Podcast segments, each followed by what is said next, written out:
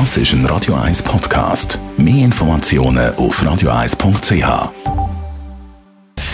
Gesundheit und Wissenschaft auf Radio 1. Unterstützt vom Kopfwehzentrum Irlande Zürich. www.kopfwww.ch Langsam essen ist gesünder, sagen Experten. Das hat mit dem Sättigungsgefühl anscheinend zu tun. Man merkt dann besser, dass man schneller, beziehungsweise man merkt besser, dass man genug hat.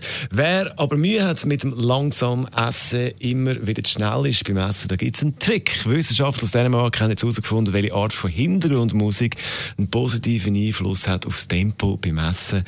Man hat da klassische Musik laufen lassen und da hat man gesehen, dass der Effekt am besten ist bei einem langsamen Legato-Stück.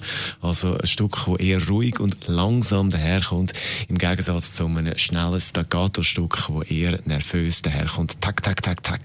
Und äh, sicher funktioniert das Ganze auch im Pop-Bereich. Langsame, ruhige Musik ist gut zum langsam Essen. Da jetzt aber eher ein schnellerer Song von der Whitney Houston. Also vielleicht gerade nichts essen die nächsten drei Minuten. Whitney Houston, I Wanna Dance. Das ist ein Radio 1 Podcast. Mehr Informationen auf radio1.ch.